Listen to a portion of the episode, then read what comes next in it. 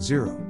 Proverbs 1 to 2a The wisest man who ever lived, Solomon, passes on his practical advice in the form of Proverbs. A Proverbs is a short, concise sentence that conveys moral truth. B. Proverbs covers a wide range of topics, including youth and discipline, family life, self control and resisting temptation, business matters, words and the tongue, knowing God, marriage, seeking the truth, wealth and property, immorality, and, of course, wisdom. Although they are not meant to teach doctrine, a person who follows their advice will walk closely with God. See, as you read Proverbs, understand that knowing God is the key to wisdom. Listen to the thoughts and lessons from the world's wisest man, and apply these truths to your life.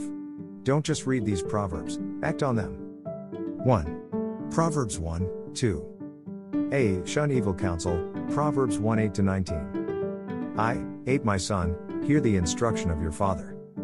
And do not forsake the law of your mother. 9 For they will be a graceful ornament on your head, and chains about your neck. 10 My son, if sinners entice you, do not consent. 11 If they say, Come with us, let us lie in wait to shed blood.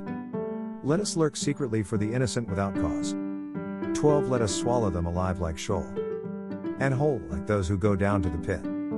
13 We shall find all kinds of precious possessions. We shall fill our houses with spoil. 14 Cast in your lot among us. Let us all have one purse. 15 My son, do not walk in the way with them. Keep your foot from their path. 16 For their feet run to evil. And they make haste to shed blood. 17 Surely, in vain the net is spread. In the sight of any bird. 18 But they lie in wait for their own blood. They lurk secretly for their own lives. 19 So are the ways of everyone who is greedy for gain. It takes away the life of its owners. Proverbs 1 8 19 NKJV.